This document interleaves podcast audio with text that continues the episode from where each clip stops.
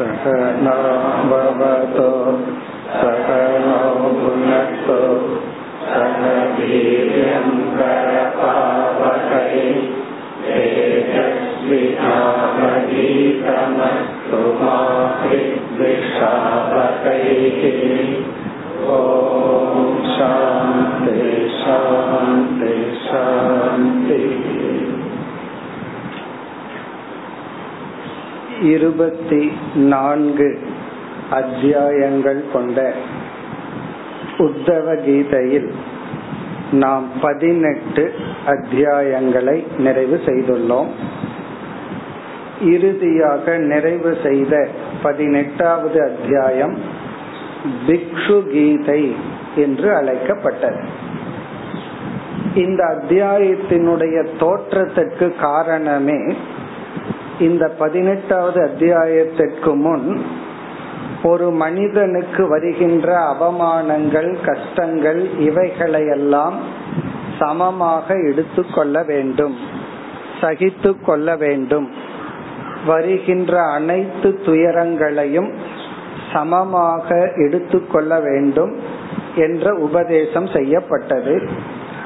அப்பொழுது எப்படிப்பட்ட மனிதனாக இருந்தாலும் எவ்வளவு சாஸ்திரம் படித்திருந்தாலும் கஷ்டம் என்று வரும் பொழுது அவமானம் என்று வரும் பொழுது அதை சமமாக பார்ப்பது என்பது கடினம் என்ற ஒரு கருத்துடன் நிறைவு பெற்றது.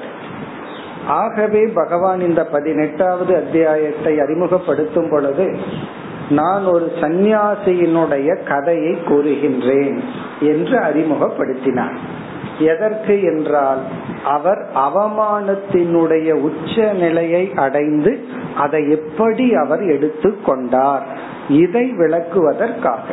அதாவது ஏற்றுக்கொள்ளுதல் சகித்து கொள்ளுதல் திதிக்ஷா என்ற ஒரு குணத்தை விளக்குவதற்காக பகவான் இந்த பதினெட்டாவது அத்தியாயத்தில் ஒரு சந்நியாசியினுடைய வாழ்க்கையை அறிமுகப்படுத்தினார். இந்த அத்தியாயத்தில் முதல் ஐந்து ஸ்லோகங்கள் ஒரு அறிமுகம். நம்ம பார்த்து முடித்த பதினெட்டாவது பிக்ஷு கீதையில முதல் ஐந்து ஸ்லோகங்கள் ஒரு இன்ட்ரோடக்ஷன் பிறகு ஆறாவது ஸ்லோகத்திலிருந்து நாற்பத்தி இரண்டாவது ஸ்லோகம் வரை கதை. ஒரு சந்நியாசியினுடைய வாழ்க்கை வரலாறு. நாற்பத்தி இரண்டு வரை ஆறில் இருந்து இந்த கதையை நம்ம பார்க்கும் பொழுது அவந்தி என்ற தேசத்தில் ஒரு பிராமணன் இருந்தான் செல்வந்தனாக இருந்தான். ஆனால் அவனுடைய குணம் எதுவுமே நல்ல குணமாக இல்லை. அந்த செல்வத்தை தானும் அனுபவிக்கவில்லை மற்றவர்களுக்கும் ஒழுங்காக கொடுக்கவில்லை. அது மட்டுமல்ல எல்லாருக்கும் ஹிம்சையை கொடுத்து கொண்டே வாழ்ந்து கொண்டு இருந்தான் யாருக்கும் சந்தோஷத்தை கொடுக்கல. அதன் விளைவா தானும் சந்தோஷமாக இல்லை. பிறகு என்ன ஆயிற்றுனா எவ்வளவுதான் பணம் இருந்தாலும் யாரு சந்தோஷத்தையும் அன்பையும் இவன் கொடுக்கவில்லை என்றால் இவனுக்கும் அது கிடைக்கவில்லை. இவரையும் உண்மையாக யாரும் நேசிக்கவில்லை. பொய்யாகத்தான் நேசித்து கொண்டிருந்தார்கள். இந்த உண்மை எப்ப தெரிய வந்துச்சுன்னா பணம் இருக்கிற வரைக்கும் தெரியாது. நம்ம நேசிக்கிறவங்க எல்லாம் பொய்யா தான் நேசிக்கிறாங்கிற உண்மை வந்து பணம் போன உடனே தெரிய ஆரம்பித்தது இவர் வந்து பணத்தை எல்லாம் இழந்தார். உறவினர்கள் எல்லாமே இவரை விட்டு சென்று விட்டார்கள். யாரும் இவரை மதிக்கவில்லை அன்பு செலுத்தவில்லை. பிறகு இவரே சொல்றார் நான் எந்த ஜென்மத்துல என்ன புண்ணியம் செய்தனோ இறைவன் எனக்கு வைராகியம் என்கின்ற ஒரு உணர்வை கொடுத்தார். அந்த இடத்துல எல்லாம் நம்ம பார்த்தோம். இதுல இருந்து என்ன தெரிகிறதுனா ஒருத்தர் வைராகியத்தை அடைந்து சன்னியாசியா போறார் அப்படின்னா சன்னியாசி ஆனவருடைய வாழ்க்கைய திரும்பி பார்த்தோம்னா இரண்டு விதமான பேக்ரவுண்ட பாக்கிறோம் இப்ப சங்கரர் போன்றவங்களுக்கெல்லாம் நல்ல பேக்ரவுண்ட் இருந்துச்சு. ஒரு சன்னியாசியினுடைய வாழ்க்கைக்கு பின்னாடி சரியான ஒரு பேக்ரவுண்ட் நல்ல சம்ஸ்காரங்கள் எல்லாம் அமைந்து வந்தது ஒரு விதம். வால்மீகி போன்றவர்களை எல்லாம் பார்த்தோம் அப்படின்னா அவர்களுடைய வாழ்க்கை வந்து சந்நியாசத்துக்கு முன்னாடி வந்து நல்லதா இல்லை. அது நெகட்டிவா இருந்தது. அந்த விதத்துலதான் இந்த பிராமணனுடைய வாழ்க்கை இருந்தது. அதனாலதான் ரிஷி மூலத்தை ஆராய கூடாது என்று சொல்கிறார்கள். ஏதோ ஒரு பாபத்தினால அந்த வாழ்க்கை வாழ்ந்தார்கள். அந்த வினை முடிந்தவுடன் ஈஸ்வரனுடைய அனுகிரகத்துல அவர்களுடைய வாழ்க்கை முற்றிலும் மாறி அமைந்தது. இப்ப இந்த கதையை எல்லாம் இவர் கூறி இவர் வந்து ஒரு சன்னியாசி ஆனார். இவர் சன்னியாசம் ஆகும் பொழுதே வயது அறுபதுக்கு பக்கம் ஆயிடுச்சு. அப்ப வயோதிகமான நிலை இந்த நிலையில் மக்கள் எல்லாம் இவரை எப்படி அவமதித்தனர்? அதையெல்லாம் இவர் விளக்கினார். அதாவது வந்து அவர் தியானம் செய்யும் பொழுதோ அல்லது நடந்து போகும் பொழுதோ பிக்ஷை வாங்கும் பொழுதோ எப்படியெல்லாம் அவமானத்தை இவர் பெற்றார்? இதெல்லாம் இந்த கதையோட சொல்லி முடித்தார். அதற்கு பிறகுதான் நாற்பத்தி மூன்றிலிருந்து ஐம்பத்தி எட்டாவது ஸ்லோகம் வரை பிக்ஷு கீதை இவருடைய உபதேசம்.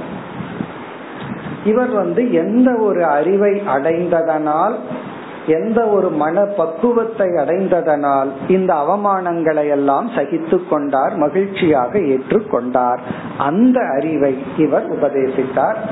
நம்ம அந்த இடத்துல பார்த்தோம். யாராவது ஒருவர் இவரிடம் உபதேசத்தை கேட்டிருக்க வேண்டும். இவர் உபதேசம் செய்தார். இந்த பிக்ஷு கீதையில இவருடைய உபதேசத்தினுடைய மைய கருத்து என்ன? உபனிஷத்தினுடைய சாராம்சத்தை மிக அழகாக கூறினார். இவருடைய உபதேசத்தினுடைய சென்ட்ரல் தீம் மைய கருத்து வந்து நம் நாம் அனுபவிக்கின்ற மானசமான துயரத்திற்கு உடலுக்கு வர்ற நோயை பற்றி நம்ம பேசல மனம் அனுபவிக்கின்ற துயரத்துக்கு உண்மையிலேயே நம்முடைய மனம்தான் காரணம் யாரும் காரணம் இல்லை. மற்றவர்களுடைய நடத்தையோ மற்றவர்களுடைய பேச்சோ சொல்லோ துயரத்துக்கு காரணம் இல்லை. நம்முடைய மனம்தான் அது துயரத்துக்கு காரணமாக மாற்றி கொள்கின்றது. இதுதான் இவருடைய சென்ட்ரல் திங் வேதாந்தத்தினுடைய சாராம்சமே இப்படித்தான். நாம் அனுபவிக்கின்ற சம்சாரத்துக்கு வெளி உலகம் காரணம் இல்லை. பிறகு எதெல்லாம் காரணம்னு பொதுவா நினைப்போம்? ஆறு கருத்துக்களை எடுத்துக்கொண்டார் ஜனக சுற்றி இருக்கிற மற்றவர்கள் தான் துயரத்துக்கு காரணமா? இப்ப வீட்டில் இருக்கிறவங்க தான் துயரத்துக்கு காரணம்னு சொன்னா ஒரு இரண்டு நாள் அவங்கள எல்லாம் வெளியே அனுப்பிச்சிட்டு நம்ம மட்டும் வீட்டுல இருக்க முடியும்னா அதுவும் முடிய மாட்டேங்குது. காரணம் என்ன? யாருமே இல்ல தனியா இருக்கிறேன்னு சொல்றோம். அப்ப வீட்டில் இருப்பவர்கள் துயரத்துக்கு காரணம்னா அவங்க இல்லாதப்ப சந்தோஷமா இருக்கணும்னா அப்ப இருக்க முடிவதில்லை. அப்ப ஜனக காரணமா? அல்லது வந்து சில பேர் வந்து பக்கத்திலிருந்து உடனே ரொம்ப தூரத்துக்கு சென்று விடுவார்கள். கிரகம் தான் காரணம். அப்ப கிரகம் காரணமா? அல்லது காலம் டைம் தான் காரணமா? சில பேர் இல்ல நானே துக்க சுரூபம்னு சில பேரு அது என்னுடைய சுவாவமா ஆத்மாவா? என்றெல்லாம் சில தத்துவங்களை எடுத்துக்கொண்டு இவைகளெல்லாம் காரணம் அல்ல என்று கடைசிய என்ன சொன்னார்? மனசுதான் காரணம். அப்ப மனதுதான் காரணம்னா மனதை அழித்து விடலாமா? அப்ப மனதையே இல்லாம பண்ணணுமா என்றால் பிறகு இவர் இங்கு சொன்னார் மனது காரணம் என்றால் மனதில் உள்ள இரண்டு தோஷங்கள் காரணம். மனதில் இருக்கிற இரண்டு குறைகள் காரணம். அதை நீக்கிவிட்டால் அதே மனதின் மூலமாக நாம் மோட்சத்தை அனுபவிக்க வேண்டும் அல்லது அனுபவிக்கலாம். அது என்ன என்றால் ஒன்று மனதுக்கு இருக்கின்ற ஒரு விதமான அறியாமை அஜானம் அதாவது அந்த மனது வந்து எந்த தத்துவத்தை நான் என்று சொல்ல வேண்டும் என்பதில் இருக்கின்ற குழப்பம். அறியாமை. அதாவது எதை நான் சொல்லணும் எதை நான் சொல்லக்கூடாது. இந்த ஒரு அஜானம் ஒரு காரணம். இரண்டாவது காரணம் மனதினுடைய பண்படாத தன்மை. மனதினுடைய பலகீனம். இப்ப இரண்டு காரணம். ஒன்று அஜானம் இனி ஒன்று பலகீனம். நம்ம பல சமயங்கள்ல அறியாமையினால துயரப்படுறது உண்டு. சிலதெல்லாம் அறிந்தும் பழக்க தோஷத்தினால முடியாததுனால இயலாமையினால துயரப்படுறது உண்டு. இப்ப இவர் என்ன சொல்றார்? இந்த மனம் வந்து சில குணங்களினால் பாதிக்கப்பட்டு சில தன்மைகளுக்கு அடிமையாகி நம்மை துயரப்படுத்தி கொண்டு இருக்கின்றது அப்ப மனதுல சில பரிமாற்றத்தை கொண்டு வர வேண்டும். சில சேஞ்சஸ மனதுக்கு கொண்டு வரணும். குண மாற்றத்தை நம்ம கொண்டு வரணும். இப்ப இந்த இரண்டையும் நம்ம செஞ்சிட்டோம்னா அதாவது ஸ்ட்ராங் ஹெல்த்தி மைண்ட கொண்டு வந்து ஒரு அறிவையும் மனசுக்கு கொடுத்துட்டோம்னா அந்த மனதை கொண்டு நாம் சம்சாரத்தை அனுபவிக்க மாட்டோம் மோக்ஷத்தை அனுபவிப்போம். ஏன்னா அதே மனதை கொண்டு அனுபவிக்கிறது தான் ஜீவன் முக்தி. ஜீவன் முக்தின்னு சொன்னா தூங்கும் பொழுது எல்லோருமே முக்தர்கள் தான் விழித்து கொண்டிருக்கும் பொழுதே எந்த மனதை கொண்டு நான் சம்சாரியா இருந்தனோ அதே மனசை வச்சுட்டு நிறைவுடன் இருக்கிறது தான் ஜீவன் முக்தி. அப்ப ஜீவன் முக்தினா ஜாகிரத அவஸ்தையில நம்ம அனுபவிக்கின்ற ஒரு நிறைவு. இப்ப அந்த மனதை நம்ம அழிக்க வேண்டாம். மனதுல இரண்டு தன்மைகளை கொடுக்கணும். ஒன்று ஞானம் இனி ஒன்று குண பரிவர்த்தனம். மனதினுடைய சில ஹேபிட் தன்மைகளை மாற்றணும். இந்த தன்மைகளை மாற்றது தவத்தினால் உபாசனை கர்மயோகம் போன்ற தவத்தினால் ஞானத்தை கொடுக்கிறது ஞான யோகத்தினால் விசாரத்தினால். இப்ப சாஸ்திர விசாரத்தின் துணை கொண்டு சாஸ்திரத்தை பயன்படுத்தி ஞானத்தை அடையணும். குண பரிமாற்றத்தை நம்ம செய்து மனதை பக்குவப்படுத்த வேண்டும். இந்த இரண்டையும் நம்ம செஞ்சுட்டா மோட்சத்தை அடைவோம். இந்த கருத்துடன் ஐம்பத்தி ஒன்பதிலிருந்து அறுபத்தி இரண்டாவது ஸ்லோகம் வரை முடிவுரை. பகவான் வந்து இந்த கருத்துடன் முடிவுரை செய்தார்.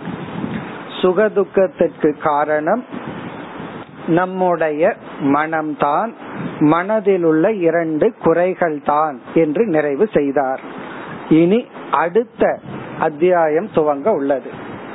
அடுத்த அத்தியாயம் அதற்கு அடுத்த அத்தியாயம் வருகின்ற இரண்டு அத்தியாயங்கள் இந்த அத்தியாயத்தின் இறுதியில் சொல்லப்பட்ட கருத்தினுடைய தொடர்ச்சி தான் என்ன கருத்துடன் முடிவுரையானது? மனதை மாற்ற வேண்டும். மனதிற்கு அறிவை கொடுக்க வேண்டும்.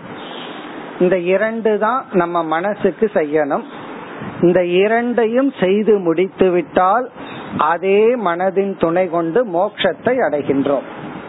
இப்ப நாம எடுத்துக்கொள்கின்ற அடுத்த பத்தொன்பதாவது அத்தியாயம் வந்து மனதிற்கு அறிவை கொடுக்கும் அத்தியாயம். இப்ப இந்த அத்தியாயத்திலிருந்து அடுத்த அத்தியாயத்துக்கு போறோம். இந்த அத்தியாயத்தின் இறுதியில வந்து இரண்டு சாதனைன்னு பார்த்தோம். ஒன்று மனதுக்கு ஞானம் தேவை. அடுத்தது வந்து மனதுக்கு மாற்றம் தேவை. இப்படி நம்ம புரிஞ்சுக்குவோம். மனதுக்கு அறிவு மனதிற்கு மாற்றம். மாற்றம்னா குண மாற்றம் நம்முடைய குணங்கள் தன்மைகள் மாற வேண்டும். இப்ப இந்த பத்தொன்பதாவது அத்தியாயம் வந்து ஒரு ஞான யோக அத்தியாயம். இந்த அத்தியாயத்துல வந்து உத்தவர் கேள்வியை கேட்கல பகவானே துவங்குகின்றார். இந்த அத்தியாயத்துல ஆத்ம ஞானத்தை பகவான் கொடுக்கின்றார். மனதிற்கு அறிவை கொடுக்கின்ற அத்தியாயம். இதற்கு அடுத்த அத்தியாயம் இருபதாவது அத்தியாயம் வந்து மன மாற்றத்தை கொடுப்பதற்கான அத்தியாயம். ஆகவே இனி வருகின்ற இரண்டு அத்தியாயங்களும் ஏற்கனவே சென்ற அத்தியாயத்தின் இறுதியில் சொல்லப்பட்ட கருத்தை விளக்குகின்ற அத்தியாயங்கள். ஒன்று மனதுக்கு ஞானம் தேவை. அதை விளக்குவது இந்த பத்தொன்பதாவது அத்தியாயம். மனதிற்கு குண மாற்றம் தேவை. அதை விளக்குவது இருபதாவது அடுத்த அத்தியாயம். அந்த அத்தியாயத்துலதான் மூன்று குணங்களை பற்றிய ஆராய்ச்சியை பகவான் செய்யறார் பகவத்கீதையில பதினான்காவது அத்தியாயத்துல மூன்று குணத்தை எப்படி விசாரம் செய்யப்பட்டதோ அதே போல இருபதாவது அத்தியாயத்துல மூணு குணங்களை பற்றி விசாரம் செய்து எப்படி நம்மை சத்துவ குணத்துக்கு உயர்த்துதல். தமோ குணம் ரஜோ குணத்திலிருந்து சத்துவ குணத்துக்கு எப்படி மாற்றி அமைத்தல். அது அடுத்ததாக வருகிறது. அதாவது இருபதாவது அத்தியாயத்துல. மன மாற்றத்தை பற்றி அங்கு வர உள்ளது. இனி நாம் எடுத்துக்கொள்கின்ற இந்த பத்தொன்பதாவது அத்தியாயம் ஞான யோகம். ஒரு அறிவை பகவான் மனதிற்கு கொடுக்கின்றார். இப்ப இந்த அத்தியாயத்தின் சாராம்சம் மனதிற்கு அறிவை புகட்டுதல். அடுத்த அத்தியாயம் மனதை மாற்றி அமைத்தல். இப்ப இதிலிருந்து நம்ம பிக்ஷு கீதைய விடலின்னு அர்த்தம். பிக்ஷு கீதைய விட்டாலும் அதனுடைய இறுதியில என்ன கருத்தை பகவான் சொன்னாரோ அதனுடைய தொடர்ச்சியாகத்தான் உள்ளது. அதனாலதான் உத்தவர் கேள்வி கேட்காமலேயே இந்த இரண்டு அத்தியாயத்திலும் பகவானே தொடர்ந்து அந்த இரண்டு கருத்தையும் விளக்க ஆரம்பம் செய்கின்றார். இந்த ஒரு முகவரையுடன் நாம் அடுத்த அத்தியாயத்துக்கு செல்கின்றோம். பத்தொன்பதாவது அத்தியாயம். முதல் ஸ்லோகம். अत ते सम्प्रवक्ष्यामि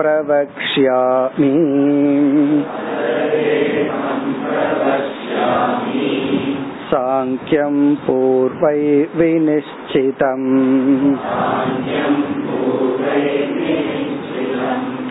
यद्विज्ञाय पुमान् सद्यः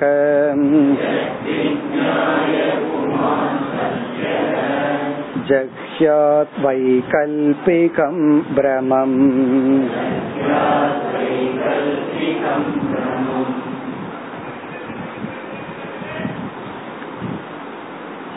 இந்த அத்தியாயத்தின் சாராம்சம் பிரம்ம சத்தியம் ஜெகன் மித்யா என்ற அறிவை புகட்டுவதுதான் இந்த அத்தியாயத்தின் இடையில ஒரு அழகான ஸ்லோகத்துல பகவான் சத்தியத்துக்கு லட்சணம் சொல்றார்.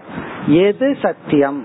இதுதான் சத்தியம் அப்படின்னு சொல்லி சத்தியத்துக்கு லட்சணத்தை சொல்லி மித்யாவுக்கும் லட்சணத்தை சொல்லி இந்த அத்தியாயத்துல நமக்கு பகவான் எது சத்தியம் எது தோற்றம்? அதாவது சத்தியம் மாதிரி தெரிகிறது எது? உண்மையிலேயே இருக்கிறது எது என்ற அறிவு புகட்டப்படுகிறது. ஆகவே இது வந்து உபனிஷத்தினுடைய ஒரு சாராம்சம். உபனிஷத் எந்த ஞானத்தை நம்ம கொடுக்க விரும்புதோ அந்த அறிவை இந்த அத்தியாயத்துல பகவான் மிக அழகாக சுருக்கமாக குறிப்பிடுகின்றார். ஒரு இருபத்தி ஒன்பது ஸ்லோகங்கள் கொண்ட இந்த அத்தியாயத்துல வந்து முதல் நான்கு ஸ்லோகங்கள் இன்ட்ரோடக்ஷன் அறிமுகம். முதல் நான்கு ஸ்லோகத்துல அறிமுகப்படுத்துறார். பிறகு வந்து உபனிஷத்துல எந்த ஒரு முறையை பயன்படுத்தி சத்திய மித்தியா ஞானம் கொடுக்கப்படுமோ அந்த முறையை பகவான் இங்கு கையாளுகின்றார். அத சொன்ன உடனே உங்களுக்கு புரிஞ்சிடும் அந்த முறை என்ன? அத்தியாரோப அபவாதம். அத்தியாரோப அபவாதம் என்கின்ற ஒரு நியாயம். ஒரு முறையை பயன்படுத்தி எது சத்தியம் எது அசத்தியம். இங்க அசத்தியம்ங்கிற இடத்துல மித்தியாங்கிற வார்த்தையை பயன்படுத்துவோம். மித்தியான்னா உங்களுக்கு தெரியும். அனுபவத்துக்கு இருக்கு தோற்றத்துக்கு இருக்கு ஆனா உண்மையில இல்லை. அப்படி எது உண்மையிலேயே இருக்கு எது இருக்கிற மாதிரி இருக்கு ஒரு அறிவை நாம் அடைவதற்கு சாஸ்திரம் பயன்படுத்துகின்ற விதம் அத்தியாரோப அபவாத நியாயம். அந்த நியாயத்தை இந்த அத்தியாயத்துல பயன்படுத்தி முழு உபனிஷத்தினுடைய கருத்தை முழு வேதாந்தத்தை இந்த ஒரே ஒரு அத்தியாயத்துல சுருக்கமா வைக்கிறார். இப்ப இந்த அத்தியாயத்துல நம்ம வந்து விசார பிரதானம். புரிஞ்சுக்கிறதுல தான் இந்த அத்தியாயத்துல நமக்கு முக்கியத்துவம். அதனால இந்த அத்தியாயம் படிச்சு முடிக்கிற வரைக்கும் சாதனைக்கு ஒண்ணும் கிடையாது. விஜயானமய கோஷத்தை தான் நம்ம ரிஃபைன் பண்ணிட்டு இருக்கணும். அடுத்த அத்தியாயத்துக்கு போயிட்டோம்னா புரிஞ்சிட்டா பத்தாது முயற்சி செய்து நம்மை மாற்றி அமைக்க வேண்டும். அப்படியே தமோ குணத்திலிருந்து ரஜோ குணத்துக்கு வந்து ரஜோ குணத்திலிருந்து சத்துவ குணத்துக்கு போகணும். உண்மையிலேயே ஆர்டர் படி பார்த்தோம்னா சத்துவத்துக்கு வந்ததுக்கு அப்புறம் தான் இத படிச்சா நமக்கு புரியும். இருந்தாலும் பகவான் ஏற்கனவே சொன்னது திரும்ப திரும்ப விதவிதமான கோணத்துல சொல்றதுனால ஞான யோகத்தை முதல்ல வச்சு அடுத்தது வந்து ஒரு கிரியா யோகம் அடுத்தது வந்து கர்ம யோகம் அல்லது உபாசனை எல்லாம் அடுத்த யோகத்துல வைத்துள்ளார். இனி எந்த மாதிரி பகவான் இங்கு பேசுகிறார் என்றால் முதல் நான்கு ஸ்லோகத்தில் ஒரு இன்ட்ரோடக்ஷன் கொடுத்துட்டு ஐந்தாவது ஸ்லோகத்திலிருந்து அத்தியாரோபம். ஐந்திலிருந்து இருபதாவது ஸ்லோகம் வரை அத்தியாரோபம். பிறகு இருபத்தி ஒன்னிலிருந்து இருபத்தி ஏழு வரை அபவாதம். கடைசி இரண்டு ஸ்லோகம் கன்க்ளூஷன் முடிவுரை. அதுதான் இந்த அத்தியாயம். இப்ப இந்த அத்தியாயம் வந்து பார்த்தோம்னா அறிமுகம் அத்தியாரோபம் இருபதாவது ஸ்லோகம் வரை இருபத்தி ஒன்னிலிருந்து இருபத்தி ஏழு வரை அபவாதம் பிறகு முடிவுரை. இத படிச்சு முடிச்ச உடனே நமக்கு என்ன கிடைக்கணும்னா பிரம்ம சத்தியம் ஜெகத் மித்யா. இந்த ஞானத்தை தான் நம்ம அடையணும். சரி அத்தியாரோப அபவாதத்தை இப்படி செய்யறார். அத்தியாரோபம் என்றால் என்ன? திடீர்னு நல்ல தெரிஞ்ச வார்த்தை தான் திடீர்னு மறந்து போச்சே. தெரிஞ்ச மாதிரி இருக்கு மறந்து போச்சே நமக்கு தோணலாம். அத்தியாரோபம் என்றால் இந்த சிருஷ்டி படைப்பு. எப்பொழுதெல்லாம் உபனிஷத் சிருஷ்டிய பத்தி பேசுதோ உலகம் உற்பத்தி ஆனது அப்படின்னு பேசுதோ அப்போ உபனிஷத் அத்தியாரோபம் செய்கிறது அப்படின்னு அர்த்தம். இப்ப அத்தியாரோபம்னா எப்படி இந்த உலகம் தோன்றியது? இந்த உலகம் வந்து வளர்ந்த விதம் வந்த விதம். அபவாதம்னா இத ஒவ்வொன்னா நீக்கிட்டே வர்றது. உண்மையிலேயே இது அல்ல இது அல்ல அப்படின்னு நீக்கி கொண்டே வருதல். அது வந்து அபவாதம். இப்படி அத்தியாரோபம் அபவாதம் செஞ்சா கடைசியா என்ன கிடைக்கும்னா உலகத்தை சொன்னோம் உலகத்தை நீக்கணும் இதுல என்ன இருக்குன்னா உலகம் கிட்ட ஏற்றுக்கொண்டோம் பிறகு நீக்கினோம். என்ன கிடைச்சதுன்னா இதற்கு ஆதாரமான உள்ள தத்துவம் நமக்கு கிடைக்கும். பிரம்மன் நமக்கு கிடைக்கும். இப்ப பிரம்மன் தான் ஆதாரம் என்று கிடைப்பதற்கு அத்தியாரோபம் அபவாதம் செய்யப்படுகிறது. இப்ப வந்து எப்படி அத்தியாரோபம் அபவாதம் சாங்கிய தத்துவப்படி சிருஷ்டியானது இங்கு பேசப்படுகிறது. எப்படி சிருஷ்டி வந்தது என்று சொல்லி எதற்காக இந்த சிருஷ்டி ஜீவனெல்லாம் கிடைக்கக்கூடிய அனாத்ம பலன் என்ன என்ற கருத்தெல்லாம் சொல்லப்பட்டு அத்தியாரோபம் நிறைவு பெறும். பிறகு அபவாதம் வந்து நிறைவு பெற உள்ளது. இனி நம்ம ஸ்லோகத்துக்குள்ள போவோம். இன்ட்ரோடக்ஷன் எப்படி ஆரம்பிக்கின்றார்? அத. அத தே சம்பிரவக்ஷாமி அத என்றால் இப்பொழுது. பகவானே ஆரம்பிக்கிறார் இப்பொழுது. அதாவது ஆத்ம ஞானத்தை அடைந்த மனதினாலும் பலத்தை அடைந்த மனதினாலும் தான் மோட்சத்தை அடைய முடியும் என்று இருப்பதனால் அத ஆத்ம ஞானம் மனதிற்கு தேவையாக இருப்பதனால் அந்த காரணத்தினால் தே உத்தவா உனக்கு சம்பிரவக்ஷாமி சம்பிரவக்ஷாமி தெளிவாக நன்கு விளக்க இருக்கின்றேன். உபதேசிக்க போகின்றேன். நான் உனக்கு டீச் பண்ண போறேன். எதை எந்த அறிவை கொடுக்க போகின்றேன்? அடுத்த சொல் சாங்கியம். இந்த இடத்துல சாங்கியம் என்றால் ஆத்ம ஞானம் சாங்கியம் என்றால் ஆத்ம ஞானம் ஆத்ம ஞானத்தை உனக்கு சம்பிரவக்ஷாமி நன்கு விளக்க போகின்றேன். இத நான் முதல் முறை இப்பொழுது செய்கின்றேனா என்றால் இல்லை. இது ஏற்கனவே ரிஷிகளால் செய்யப்பட்டு பரம்பரையாக வந்த ஞானம். அதை கூறுகின்றார். பூர்வைகி வினிச்சிதம் பூர்வைகி இதற்கு முன் உள்ள மகான்களால் ரிஷிகளால் ஞானிகளால் வினிச்சிதம் என்றால் நன்கு நிர்ணயிக்கப்பட்ட நன்கு நிலைநாட்டப்பட்ட ஞானத்தை நான் உனக்கு இப்பொழுது உபதேசிக்க போகின்றேன். பூர்வைகின பூர்வைகி ஆச்சாரியகி வினிச்சிதம்னா நிச்சயம் செய்யப்பட்ட. இதுல இருந்து பகவான் சொல்றார் இது நான் என்னுடைய மனதில் இப்பொழுது தோன்றிய ஞானம் அல்ல. எல்லோருக்குமே இது லேட்டஸ்டா கொடுத்தா நல்லா இருக்கும்.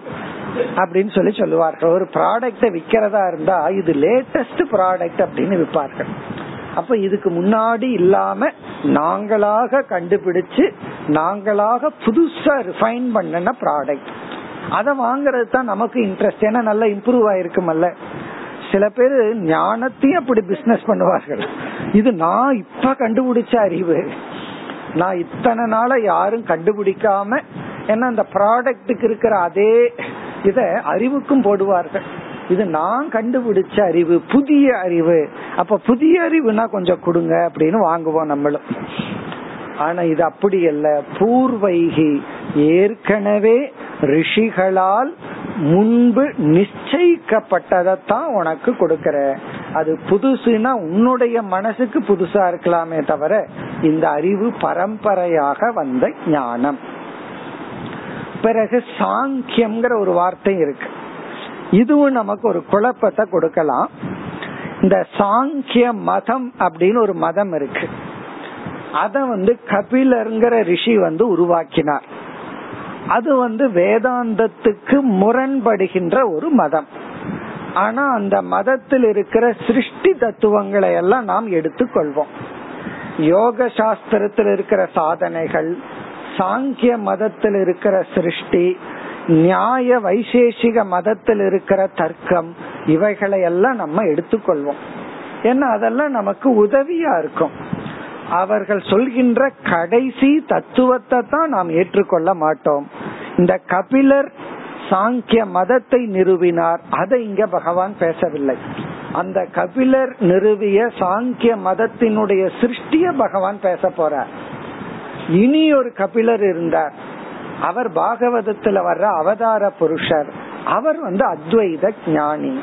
ஆகவே இங்க சாங்கியம்ங்கிற வார்த்தை பூர்வைகி வினிச்சிதம்னு சொன்ன உடனே கபிலர் எழுதிய சாங்கிய மதம்னு பொருள் அல்ல. இங்க சாங்கியம்னா ஆத்ம ஞானம். பகவத்கீதையில இரண்டாவது அத்தியாயத்துக்கு சாங்கிய யோகம்னு பேரு. அதே அர்த்தத்துலதான் இங்க பகவான் பயன்படுத்துகின்றார். அதாவது பாகவதத்துல வர்ற கவி கபிகளர் முனிவர் அவர் அத்வைத ஞானி. அது போன்ற ஆச்சாரியர்கள் நிர்ணயிக்கப்பட்ட சாங்கிய தத்துவத்தை நான் உனக்கு கூற போகின்றேன். இப்ப இந்த அத்தியாயத்தினுடைய முதல் வரி வந்து பிரதிஜா இந்த அத்தியாயத்துல நான் என்ன செய்ய போறேன்னு பகவான் முன்னாடி சொல்லிட்டேன் அதே போல அடுத்த அத்தியாயத்திலயும் சொல்லிடுவார் நான் குணத்தை பத்தி பேச போறேன். அதாவது பேசுறதுக்கு முன்னாடியே நான் என்ன பேச போறேன்னு சொல்றது வந்து ஒரு ஆச்சாரியருடைய லட்சணம். அது வந்து எதற்குனா சிஷ்யர்கள் தயாராகிக்குவாங்க. ஓகே இதுதான் டாபிக்கா வர போகுது இப்ப ஆத்ம ஞானத்தை பத்தி பேச போறோம். உபனிஷத்தினுடைய சாராம்சத்தை பத்தி பேச போறோம்னு சொன்ன உடனே உங்க மைண்ட் என்ன ஆகும் தெரியுமோ?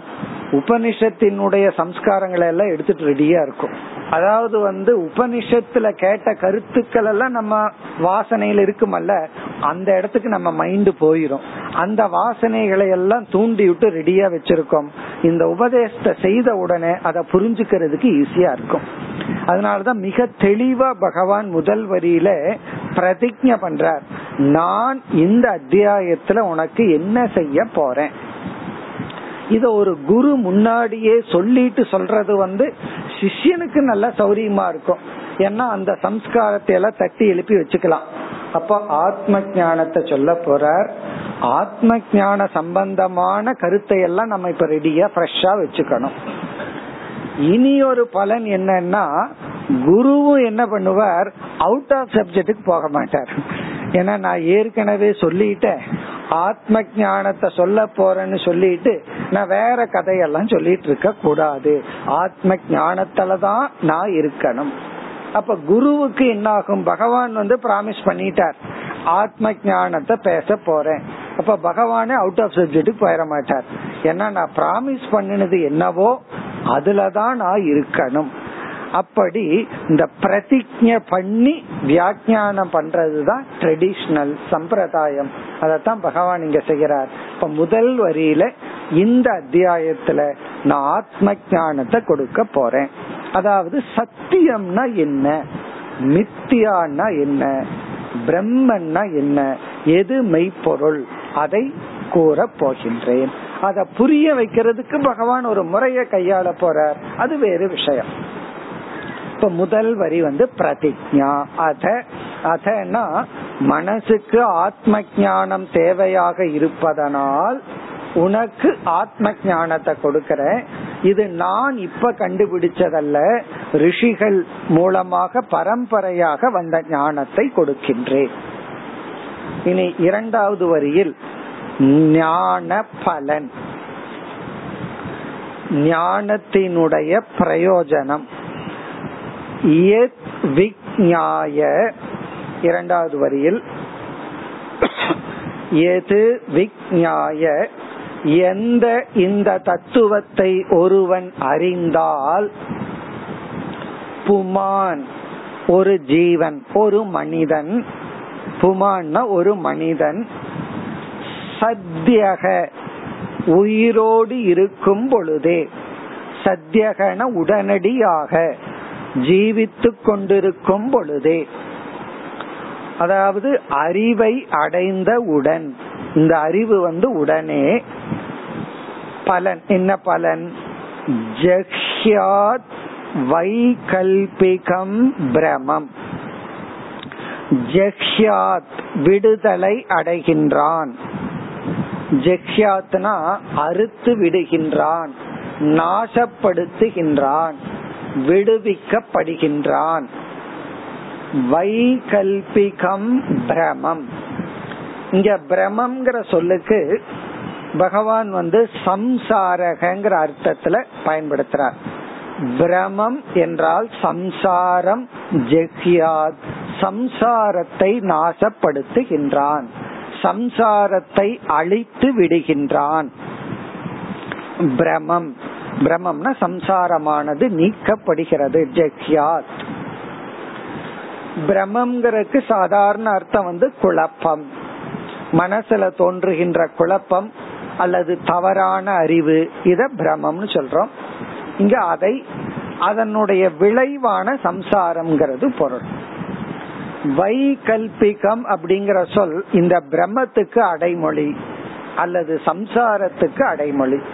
வைகல்பிகம்னா பேத நிமித்தம் இருமை நிமித்தம் துவந்துவ ஜென்யம். இருமை நிமித்தமாக வருகின்ற சம்சாரத்திலிருந்து விடுதலை அடைகின்றான். இருமை நிமித்தமாக வருகின்ற சம்சாரத்திலிருந்து விடுதலை அடைகின்றான். வைகல்பிகம் பிரமம் ஜக்யாத்.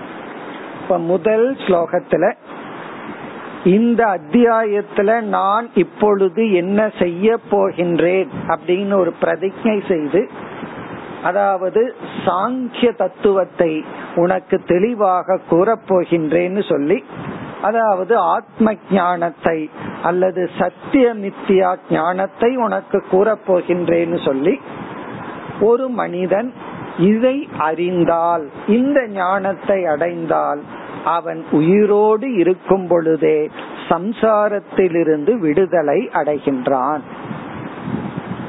அதாவது இந்த கடைசி ஞானத்தை அடைஞ்சதுக்கு அப்புறம்தான் மோக்ஷங்கிறது கிடையாது. நம்ம ஏற்கனவே இந்த எக்ஸாம்பிள் பார்த்திருக்கோம். ஒருத்தனுக்கு ரொம்ப பசிக்குது அவன் சாப்பிடுறான். கடைசியா சாப்பிட்டு முடிஞ்சதுக்கு அப்புறம் பசி நீங்கிற துயரம் போறதில்ல. ஒவ்வொரு வாயும் அவனுக்கு கொஞ்சம் கொஞ்சமா துயரத்தை நீக்கிறத பாக்குறான் ஒரு பத்து வாய் சாப்பிட்டிருப்பான் அதுக்கு தகுந்த பசி நீங்குது. அதே போல இந்த ஞான யோகத்துல படிப்படியா நமக்கு பலன் கிடைக்கும். கேட்ட அளவு புரிந்த அளவு மனம் தூய்மையாகும் அளவு நமக்கு வந்து சத்துவ குணத்துக்கு போக போக சில கருத்துக்கள் புரிய புரிய கொஞ்சம் கொஞ்சமா பசியாடுறது போல நமக்கு வந்து பலன் கிடைக்கும். அதுதான் சத்தியக. சத்தியகன்னா ஞானம் வந்த உடனே அது ஞானம் ஆயிட்டா பலன் கிடைச்சிடும் ஆனா எனக்கு இது கேட்டுட்டேன் புரியல அப்படின்னா புரிகிற வரைக்கும் நம்ம காத்திருக்கணும். புரிந்து விட்டால் உடனே பலன். எப்படி சாப்பாடு உள்ள போயிட்டா உடனே பலனோ? போன அளவு பலனோ அது சில ஃபுட்டெல்லாம் உள்ள போன உடனே ஒரு தெம்பு நமக்கு வந்துடும் சாப்பிட்ட உடனே பலன் குளுக்கோஸ் போல. உடனே பலன் கிடைக்கிறது போல. சத்தியக எந்த அறிவை எப்பொழுது எவ்வளவு விதத்துல அறிகின்றாயோ அந்த அளவுக்கு பலன். இந்த அறிவை அடைஞ்ச உடனே பலனுக்காக காத்திருக்க வேண்டாம். உடனே பலன். என்ன பலன்னா? சம்சார நிவர்த்தி.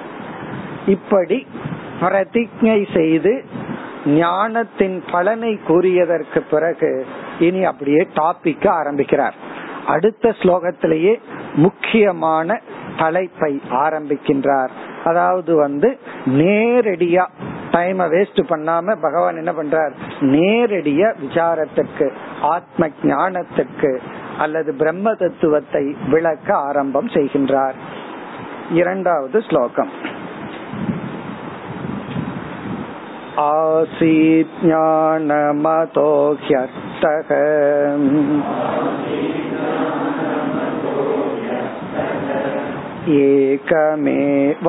एकमेवाविकल्पितम्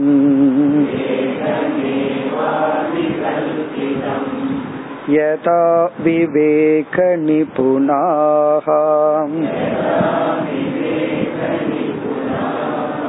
आतो कृतयुगे युगे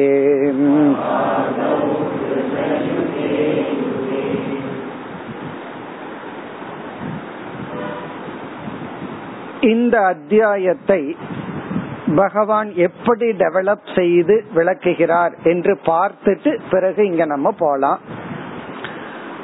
பிரம்ம தத்துவத்தை முதலில் அறிமுகப்படுத்துகின்றார் இந்த ஸ்லோகத்திலேயே அறிமுகப்படுத்துகின்றார். இப்படிப்பட்ட தன்மையுடைய பிரம்ம தத்துவத்திடம் இப்படிப்பட்ட தன்மைகளும் உள்ளே இருக்கின்றதுன்னு அறிமுகப்படுத்துறார். அதாவது பிரம்மத்தினுடைய சொரூப லட்சணம் சொல்ற பிரம்மத்தினுடைய சொரூப லட்சணம் சொல்லி அப்படிப்பட்ட சொரூபத்தை உடைய பிரம்மனிடத்தில் அலங்காரமாக இப்படிப்பட்ட தன்மைகளும் இருக்கின்றது அப்படின்னு சொல்ற அப்படி இந்த ஸ்லோகத்துல பிரம்மத்தை அறிமுகப்படுத்துற அதாவது ஒருவர் நின்று கொண்டு இருக்கிறார். அவரை சுத்தி ஒரு அஞ்சாறு பேர் இருக்கார். நாம அவரை மட்டும் ஒருத்தர் இடத்துல விளக்கணும். இவரு தான் அவர்னு சொல்லணும். ஃபர்ஸ்ட் சொரூப லட்சணத்தை சொல்றோம். அவரிடம் இருந்து பிரிக்க முடியாத அவரோட சேர்ந்து இருக்கிற தன்மைய சொல்றோம். பிறகு அவருடைய ஷர்ட்டினுடைய கலரை சொல்றோம். அவருடைய சொரூப லட்சணம் என்னன்னா தலையில பாருங்க ஒரு முடியும் இல்லாம இருக்குன்னு சொல்றோம். வழுக்க தலைய காமிச்சிடுறோம். உடனே அது அவருடைய சொரூப லட்சணம். ஏன்னா அதையும் சில பேர் மாத்திட்டு வர்றாங்க. என்னமோ செய்யுது. அந்த சொரூப லட்சணம் என்னன்னா அவருடைய வழுக்க தலைய பார்த்த உடனே உடனே மறுபடியும் லைட்டா டவுட் வருது. ஏன்னா பக்கத்துல இருக்கிற ஆளுக்கு கிட்டத்தட்ட அப்படியே இருக்கேனா உடனே மஞ்சள் கலர் கட்டம் கட்டம் போட்ட சட்டைன்னு சொல்றோம். அப்ப என்ன ஆகுது? சொரூப லட்சணமும் தடஸ்த லட்சணமும் சேர்ந்த உடனே அப்படியே அந்த ஆளு இவருதான்னு புரிஞ்சுட்டோம். அதே போலதான் இங்க பிரம்மத்தை அறிமுகப்படுத்துற பிரம்மத்தினுடைய பிரிக்க முடியாத சொரூப லட்சணத்தை சொல்ற. சொல்லிட்டு எப்படி அவர் வழுக்க தலையோட இருக்கிறவர் சொன்ன உடனே அவரை நம்ம ஓரளவுக்கு பிடிச்சிடுறோம். இருந்தாலும் இன்னும் கொஞ்சம் ஸ்பெசிஃபை பண்றதுக்கு என்ன பண்ணிடுறோம்? ஷர்ட்டை சொல்லிடுறோம். அது ஏன் தடஸ்த லட்சணம் சொல்றோம்னா நாளைக்கு வேற சட்டையில வரலாம் அவர். அது போல அந்த பிரம்மத்துக்கு இரண்டு லட்சணத்தை இங்க அறிமுகப்படுத்துறார். இப்படிப்பட்ட சொரூப லட்சணத்துடனும் இப்படிப்பட்ட தடஸ்த லட்சணத்துடனும் பிரம்மன் இருக்கு. அப்படி அறிமுகப்படுத்தி இந்த தடஸ்த லட்சணத்தினுடைய துணை கொண்டு இங்க வந்து விசாரத்தை டெவலப் பண்ற இப்ப இங்க பிரம்மத்தினுடைய சொரூப லட்சணம் என்னன்னா பிரம்மம் இப்படித்தான் அதனுடைய சொரூபமா இருக்கு. அதனுடைய தடஸ்த லட்சணம் என்ன? அதை இங்க சொல்ற என்ன சொரூப லட்சணம்? என்ன தடஸ்த லட்சணம்? சொரூப லட்சணத்தை நம்ம ஸ்லோகத்துக்குள்ள போகும்போதே பார்ப்போம். தடஸ்த லட்சணம் என்ன அப்படின்னா இந்த பிரம்மத்திடம் இரண்டு தத்துவங்கள் பிரம்மத்துக்கு ஒரு அலங்காரமாக உள்ளது. இந்த பிரம்ம ரெண்டு தத்துவத்தை ஹேண்டில் பண்றதுக்கு வச்சிருக்கான். தன்னுடைய கையில ரெண்டு தத்துவத்தை வைத்துள்ளது. அப்படி அறிமுகப்படுத்துறாரு. இந்த ரெண்டு தத்துவம்ங்கிறது ஷர்ட் போல. இந்த எக்ஸாம்பிள ஞாபகம் வச்சுக்கோ. சொரூப லட்சணத்தை பிறகு பார்ப்போம். எப்படி ஷர்ட்னு சொல்லி அவர் அறிமுகப்படுத்துறமோ அதே போல பிரம்மத்திடம் ஞானம் அர்த்தம் என்ற இரண்டு தத்துவங்களை தான் வைத்துள்ளதுன்னு இங்க அறிமுகப்படுத்துறார். பிரம்மத்திடம் ஞானம்னு ஒரு தத்துவமா அர்த்தம்னு ஒரு தத்துவம் இருக்கு. இந்த ஞானம் அப்படின்னா அறிபவன். அர்த்தம்னா அறியப்படும் பொருள். அதாவது பிரம்மத்திடம் திருக் திருஷ்யம் என்கின்ற இரண்டு தத்துவம் உள்ளது. அப்படி அறிமுகப்படுத்துற. அதாவது இந்த அத்தியாயத்துல பகவான் என்ன பண்றார்? தானே ஒரு அழகான ஒரு ஒரு டெவலப்மெண்ட் பண்ணி பிரம்மத்தை அறிமுகப்படுத்தி அப்படியே சிருஷ்டியை அறிமுகப்படுத்தி சிருஷ்டிய நீக்கி சத்தியத்தினுடைய லட்சணத்தை சொல்லி அப்படியே கம்ப்ளீட் பண்றார். அதனால இது இந்த ஒரு அத்தியாயமே ஒரு சின்ன உபனிஷத் படிக்கிற மாதிரி. பூர தத்துவமா இருக்கும்.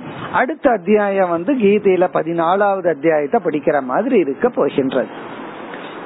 இப்ப பிரம்மத்திடம் என்ன இருக்குன்னா அந்த பிரம்மன் தனக்குள் திருஷ்யத்தை வைத்துள்ளது அப்படின்னு சொல்றார். அதாவது அறிபவன் என்கின்ற ஒரு தத்துவத்தையும் அறியப்படும் பொருள் என்ற ஒரு தத்துவத்தையும் தனக்குள் வைத்துள்ளது பிரம்மன். அப்படி அறிமுகப்படுத்துறார். இப்படிப்பட்ட தன்மையுடைய பிரம்மன் தனக்குள்ள ரெண்ட வச்சிருக்கான். அறிபவன் அறியப்படும் பொருள் ஒரு ரெண்டு தத்துவத்தை வைத்துள்ளது. இதெல்லாம் கேக்குறதுக்குமே புரிஞ்சுக்கிறதுக்குமே ரொம்ப நல்லா இருக்கும் அழகா இருக்கும். நமக்கு படிச்ச கருத்துக்கள் எல்லாம் நல்லா இந்த இடத்துல கிளாரிட்டி கிடைக்கும். இனி ஒரு உதாரணம் பார்ப்போம். நம்ம வந்து கனவு காண போறோம். கனவு காண்றதுக்கு முன்னாடி நல்லா தூங்கிட்டோம். தூங்கிட்டு இருக்கிற சமயத்துல இப்ப கனவுக்கு ரெடியாக போறோம். யாரு கனவு காண்ற தத்துவம்? நம்முடைய மனம். நம்முடைய மனசுதான் கனவு காண போகிறது. இப்ப நம்ம என்ன சொல்லலாம்? அந்த மனசுக்குள்ள ரெண்டு தத்துவம் இருக்கு. ஒன்று கனவு காண்பவன். இனி ஒன்று கனவு கனவு காண்பவன் காணப்படுகின்ற கனவு ஆப்ஜெக்ட் இந்த கனவு காண்பவன் ஒருத்த இருக்கான் கனவு ஒன்ன பார்க்கிறமே. கனவில் பார்க்கப்படும் பொருள் ஒன்னு இருக்கு அதுவும் ஒன்னு இருக்க போகும் உண்மையிலேயே இது எல்லாமே நம்முடைய எண்ணங்கள் தான் நம்முடைய மனசு தான் ரெண்டா பிரிய போகுது. அதாவது நம்மளுடைய எண்ணங்கள் வாசனைகள் ஒன்னா இருக்கு இப்போ. இனி ரெண்டா பிரிய போகுது. எப்படி பிரியும்னா கனவுல. அதுல ஒரு எண்ணம் கனவு காண்பவனா மாறுது. இனி ஒரு எண்ணம் மலைகளா மற்ற மனிதர்களா மாற போகுது அதிசயத்தை பார்ப்போம். முன்ன ரெண்டு ஒன்னா இருந்துச்சு.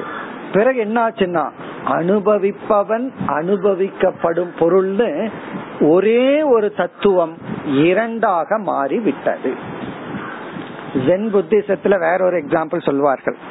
இந்த செஸ்ஸுக்கு முன்னாடி ஒயிட் பிளாக்னு காயின் இருக்கு. மரக்கட்டைகளாக இருந்தன போராட துவங்கி விட்டது அப்படின்னு சொல்லுவார்கள் எல்லாம் ஒண்ணுதான்.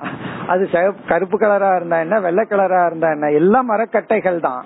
அது அந்த செஸ் போர்டுல வந்து உட்கார்ந்த உடனே இது என்னோட இடம் இது என்னுடைய ராஜா இது என்னுடைய ராணி இது உன்னுடைய ராணி உன்னுடைய ராஜான்னு பிரிச்சாச்சு.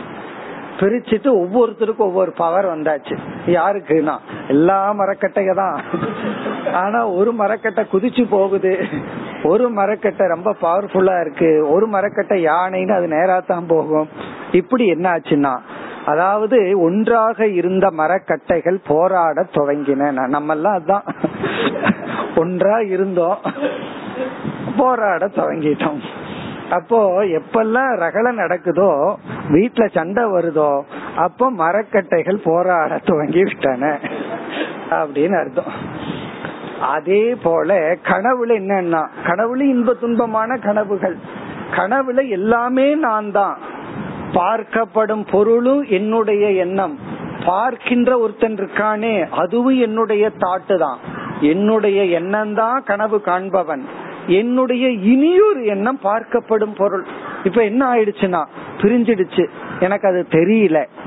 அப்போ இந்த இரண்டு தத்துவங்கள் கனவுல அனுபவிப்பவன் அனுபவிக்கப்படும் பொருள் அப்படிங்கிற தத்துவம் கனவு காண்றதுக்கு முன்னாடி இருக்கிற ஸ்டேஜ்ல எனக்குள்ள ஒன்றாக இருந்தது. அதே கருத்து தான் சொல்ற இந்த சிருஷ்டியானது ஜீவர்களாகிய நாம் இந்த சிருஷ்டியும் பகவானிடம் ஒன்றாக இருந்தோம். பகவான் யாரு? பிரம்மனிடம். இப்படிப்பட்ட பிரம்மனிடம் நாம் எல்லாம் ஒன்றாக இருந்தோம். நாம்னா யாரு? அனுபவிக்கின்ற நாம் அனுபவிக்கப்படுகின்ற இந்த உலகம். அவருக்குள்ள ஒன்னா இருந்தோமா? எல்லாம் சேர்ந்து இருந்தோம். பிறகு அந்த சிருஷ்டியை அறிமுகப்படுத்தும் போது சொல்லுவார் அந்த சிருஷ்டி வெளியாகி இப்படி பிரிந்தது. ஃபர்ஸ்ட் சிருஷ்டியா இந்த அத்தியாயத்துல பகவான் என்ன சொல்றாருன்னா சப்ஜெக்ட் ஆப்ஜெக்ட்னு சொல்லி சொல்ற அனுபவிப்பவன் அனுபவிக்கப்படும் பொருள்ங்கிறது தான் ஃபர்ஸ்ட் கிரியேஷன் முதல் படைப்பு வந்து நம்ம தைத்திரியத்துல எல்லாம் முதல் படைப்புன்னு சொல்லும் போது ஆகாசத்துல ஆரம்பிப்போம். ஆனா இந்த இடத்துல பகவான் எப்படி ஆரம்பிக்கிறார்? முதல் படைப்புனா அனுபவிப்பவன் அனுபவிக்கப்படும் பொருள் ஒரு டிவிஷன் உருவாகுது.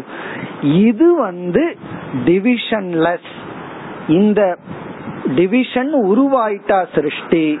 இது உருவாகிறதுக்கு முன்னாடி பிரம்மத்திடம் இவை இருந்தது. அப்படி அறிமுகப்படுத்துறார். இந்த ரெண்டு எக்ஸாம்பிள் ஞாபகம் இருந்துட்டா உங்களுக்கு எப்படி பகவான் டெவலப் பண்றாருங்கிறது புரிஞ்சிடும். பகவானுடைய டெவலப்மெண்ட் வந்து திருக் திருஷ்யம் ஆரம்பத்துல. அப்புறம் அத்தியாரோப அபவாதம். ஃபர்ஸ்ட் ஸ்டெப் வந்து அனுபவிப்பவன் அப்சர்வர் அப்சர்வ்டு சம்சாரி சம்சாரத்துக்கு காரணம்னு நாம நினைக்கின்ற பிரபஞ்சம். நாம நினைக்கிற பிரபஞ்சம் பிரபஞ்சம் உண்மையிலேயே காரணம் அல்ல. சம்சாரத்துக்கு காரணம்னு நினைக்கிற உலகமும் அதை அனுபவிப்பவனும். அதைத்தான் இங்க அறிமுகப்படுத்துகின்றார். அப்படி அறிமுகப்படுத்தும் பொழுது இனி ஒரு கருத்தும் சொல்றார். இந்த பிரம்மன் எப்பொழுது இப்படி இருந்தது? அதாவது பிரம்மனுக்கு இப்படிப்பட்ட சொரூப லட்சணம் இருக்கு. ஆனா பிரம்மனிடம் இப்படி ஒரு துவைதம் துவைதமா இல்லாத ஸ்டேட்ல இருந்துச்சு. அதாவது சப்ஜெக்ட் ஆப்ஜெக்ட் டிவிஷன்லெஸ்ஸா இருந்துச்சு எப்பொழுதுனா இரண்டு வேளையில் சொல்ற. ஒன்று பிரளய காலத்தில் சிருஷ்டியே வராத பொழுது அந்த பிரம்மனிடம் ஞானம் என்கின்ற ஜீவ சொரூபமும் அர்த்தம் என்கின்ற ஜெகத் சொரூபமும் பிளவுபடாமல் இருந்தது. ரெண்டு ஒன்னாவே இருந்துச்சு. ஜீவன் ஜெகத்துன்னு வேறுபாடு இல்லாமல் பிரளய காலத்தில் இருந்தது. பிறகு இந்த இடத்துல பகவான் இனி ஒன்னு சொல்றார் சிருஷ்டி வந்தும் சிருஷ்டி நடந்து கொண்டிருக்கும் பொழுதும் ஞானிகளினுடைய பார்வையிலும் இப்படித்தான் இருக்கிறது. எப்படின்னா அந்த பிரம்மன் அத்வைதமா தான் இருக்கு. அப்ப ஞானிகளுக்கும் பிரம்மன் இரண்டற்றதாக உள்ளது. சிருஷ்டிக்கு முன்னாடியும் பிரம்மன் இரண்டற்றதாக உள்ளது. சிருஷ்டி வந்தவுடன் அஜானிகளுக்கு பிரம்மன் பலவாக இருப்பது போல் தெரிகிறது. அதுதான் இந்த ஸ்லோகத்தின் சாராம்சம். இப்ப ஸ்லோகத்தை பார்த்தால் ஆசீத். ஆசீத்னா பிரம்மன் இருந்தது. முதல் வரியில கடைசி பகுதி பிரம்மத்தினுடைய சொரூப லட்சணம். அந்த பிரம்மன் எப்படி இருந்தது? ஏகம் ஏவ அவிகல்பிதம். ஏகம் ஏவ அவிகல்பிதம். இந்த வார்த்தைய கேட்ட உடனே உபனிஷத்துல ஒரு வார்த்தையை ஞாபகத்துக்கு வரணுமே. ஏகமேவ அத்விதீயம். அதேதான் பகவான் நினைச்சிட்டு பேசுறார். அத்விதீயம்ங்கிறத அவிகல்பிதம்ங்கிற வார்த்தையில சொல்றார். ஏகம் ஒன்று ஏவ ஒன்றுதான் ஒன்று மட்டும்தான் அவிகல்பிதம் என்றால் பிளவுபடாத டிவிஷன்லெஸ் அத்வைதமாக அது ஒரே ஒரு பிரம்மந்தான் இருந்தது எல்லா காலத்திலும். ஏகம் ஏவ அவிகல்பிதம் பிரம்ம ஆசீத். இங்க பிரம்மங்கிற சொல்ல பின்னாடி பகவான் சொல்ல போறார். நம்ம சப்ளை பண்ணிக்கணும். அப்படி ஒரு தத்துவம். அதாவது இந்த இடத்துல பிரம்மன் கூட சொல்ல அடுத்ததுதான் சொல்லுவார். ஒரு தத்துவம் பிருகத்துன்னு ஒரு தத்துவம் ஏகம் ஒன்றாக ஒன்றாக மட்டும் பிளவுபடாத தத்துவம் இருந்தது. இது வந்து பிரம்மத்தினுடைய சொரூப லட்சணம். இனி அந்த பிரம்மத்துக்கிட்ட இனி ஒரு தத்துவம் இருந்தது. அந்த பிரம்மத்தோட இனி ஒண்ணு போய் ஒட்டிட்டு இருந்துச்சான் எப்படி? நாம சொன்ன உதாரணத்துல வழுக்கு தலையுடன் சட்டை எப்படி அவரிடம் இருந்ததோ அப்படி அவரிடம் ஒரு சட்டை இருந்தது போல பிரம்மனிடம் இனி ஒரு தத்துவம் இருந்தது. அது என்னன்னா சப்ஜெக்ட் ஆப்ஜெக்ட் அந்த இடத்துல பிளவுபடாமல் சப்ஜெக்ட் ஆப்ஜெக்ட்ங்கிற தத்துவமும் இருந்தது. மற்ற இடத்துல இத சொல்றதா இருந்தா மாயைன்னு சொல்லுவோம். மாயை ஒட்டி இருந்தது. அந்த மாயையத்தான் இவர் சொல்றார். ஆசீத் அர்த்தம் அதோ ஞானக. ஞானம். ஞானம் அர்த்தம் என்ற இரண்டு தத்துவங்களும் சேர்ந்திருந்தது. ஏகம் ஏவ அவிகல்பமான பிரம்மனிடத்தில் அர்த்தம் ஞானம் என்ற தத்துவமும் கூடி இருந்தது. இங்க அர்த்தம்னா இனிமேல் வரப்போகின்ற ஜட பிரபஞ்சம் ஞானம்னா அதை அனுபவிக்கின்ற ஜீவன். அதை அனுபவிக்க போற ஜீவனும் அந்த ஜீவன் அனுபவிக்கின்ற இந்த உலகமும் அந்த பிரம்மத்தில் ஒடுங்கி இருந்தது. இப்ப இரண்டாவது வரியில வந்து இது ஞானிகளுக்கும் எல்லா காலத்திலும் பிரம்மன் இப்படி இருந்ததுன்னு தெரிகிறது. பிரளய காலத்திலும் இப்படித்தான் சொல்கின்றார். அந்த பகுதியை அடுத்த வகுப்பில் பார்ப்போம். ॐ पूर्णमदपूर्णमिदम्पूर्णात्पूर्णमुदच्छते पूर्णस्य पूर्णमाताय पूर्णमेवावशिष्यते। ॐ शान्ति शान्ति शान्तिः।